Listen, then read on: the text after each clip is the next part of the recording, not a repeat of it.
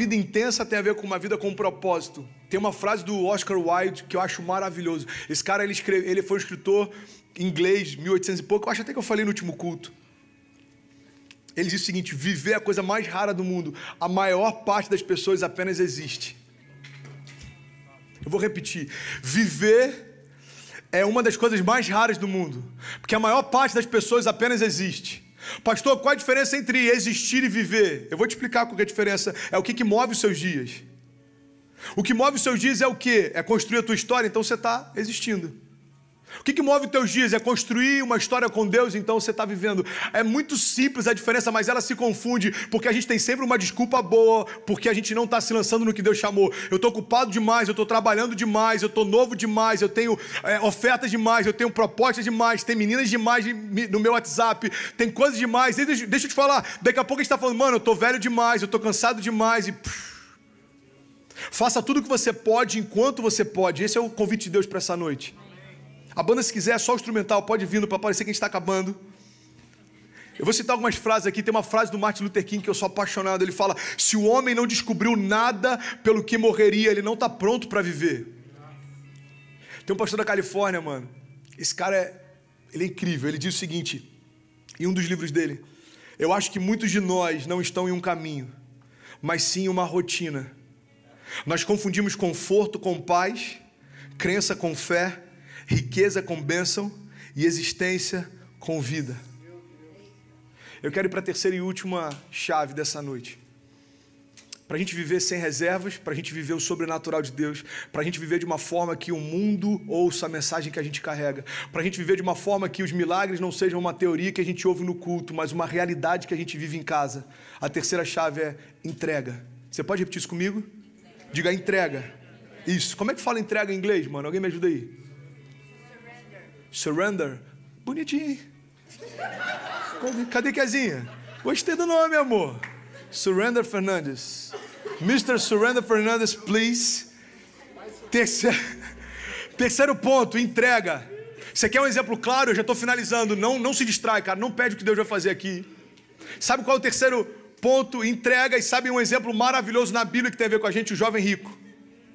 Tem muita gente que acha que o problema de Jesus com o jovem rico era a riqueza que o jovem tinha. Deixa eu refrescar a tua memória. Você está comigo? Diga amém, olha para cá.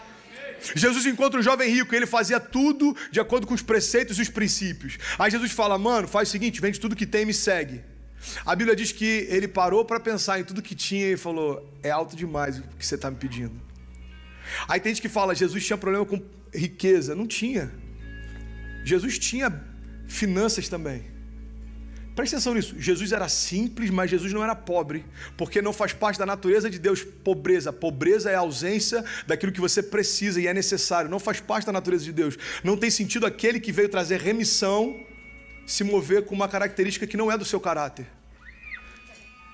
Pastor, me dá um exemplo então. Vou te dar um exemplo. Jesus tinha tanto dinheiro que ele não só tinha um tesoureiro para cuidar do que tinha, como o tesoureiro tirava sempre da bolsa dinheiro e ainda assim não faltava. Você já parou pensar nisso?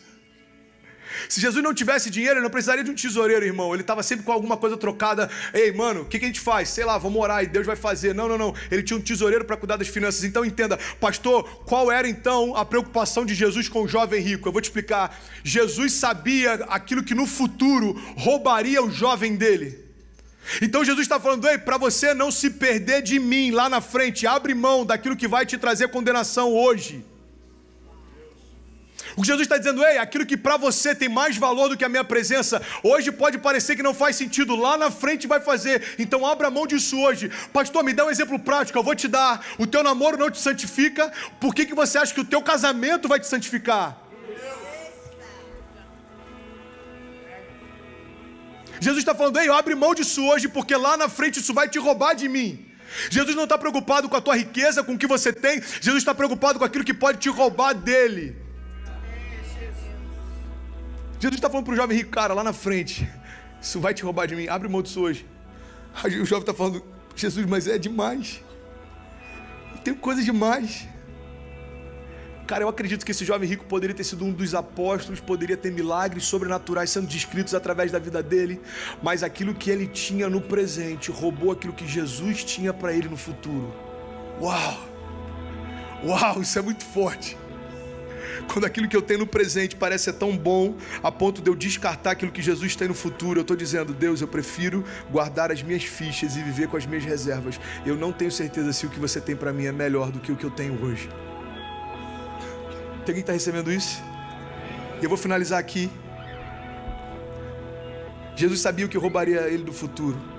Ele está falando, cara, muda hoje. Sabe, eu quero te fazer um convite, cara. Jesus ele quer mudar histórias aqui. Não tem a ver só com novos começos, tem a ver com novas posturas também. Não tem a ver só com quem vai reconhecer Jesus pela primeira vez, mas para quem vai dar acesso a Jesus entrar em áreas pela primeira vez hoje. Talvez você é crente há anos, mas tem áreas que até hoje você não deu acesso para Jesus. Talvez áreas que você nem sabia que existiam. Jesus está falando hoje: ei, deixa eu ter governo sobre a tua história, deixa eu escrever o que eu tenho para você. Eu quero, eu quero você sem reservas, sem medo, sem preocupação, sem ansiedade. Deixa eu fazer aquilo que eu só, só eu posso fazer. Jesus quer mudar histórias hoje, mas Ele está à procura de pessoas que deem uma resposta a esse chamado. E eu quero finalizar aqui.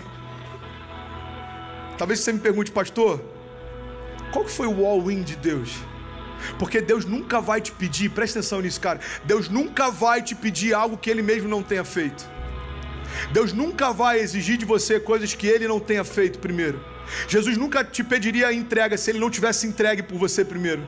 Jesus nunca pediria de você intensidade se ele não tivesse sido intenso primeiro. Jesus nunca pediria de você paixão se ele não tivesse sido manifestado em paixão, consumido em paixão primeiro.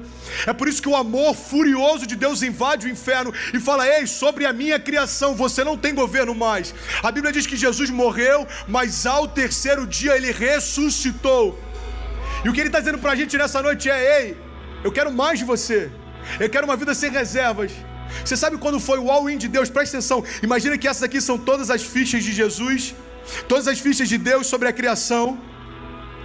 E o all-in de Deus se manifesta lá em 1 Coríntios 15, 55, quando a palavra diz: A morte foi tragada pela vitória. Onde está a morte, a tua vitória? Onde está a morte, o teu aguilhão? Ora, o aguilhão da morte é o pecado e a força do pecado é a lei, mas graças, porém, sejam dadas a Deus, porque da vitória pelo nosso Senhor Jesus Cristo. Você sabe qual é o all-in de Deus? É quando Deus chega diante da morte e fala: Ei, qual é o preço que você quer pela criação?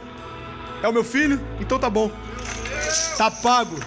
O all-in de Deus é quando Jesus abre os braços e fala: Ei, está consumado nada mais precisa ser feito, tudo aquilo que precisava ser feito, o meu filho já fez.